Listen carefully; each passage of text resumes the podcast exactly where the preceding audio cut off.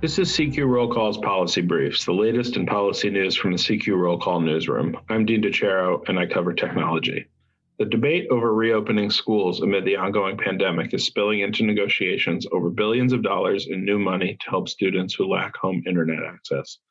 As Democrats in Congress push forward with a plan to provide $7.6 billion for a program that provides discounted laptops and Wi Fi hotspots to schools and libraries, Republicans are questioning whether the funding is necessary when President Joe Biden has said that he wants to reopen a majority of public schools in the coming months.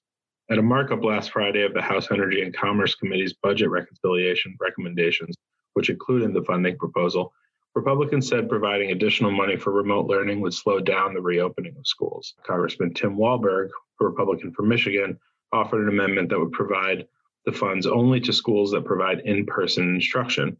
Walberg's amendment was rejected, but it underscored how Republicans are messaging against key aspects of Biden's pandemic relief agenda, even though it calls for $130 billion to open schools again, more than 15 times the funding for distance learning.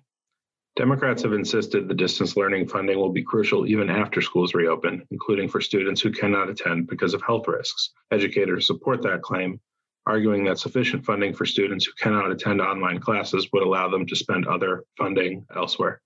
Proponents say the money could also address inequities in education that already existed long before the pandemic. Last March, Congress provided 16 billion for schools to weather the pandemic, including for costs associated with distance learning. But that money has gone to other things as well, educators say. The new money, which would be distributed through the FCC's E rate program, has been a priority for Democratic lawmakers throughout the pandemic. The measure approved by the Energy and Commerce Committee last week would direct the FCC to establish a regulatory change allowing E rate purchases for off campus devices.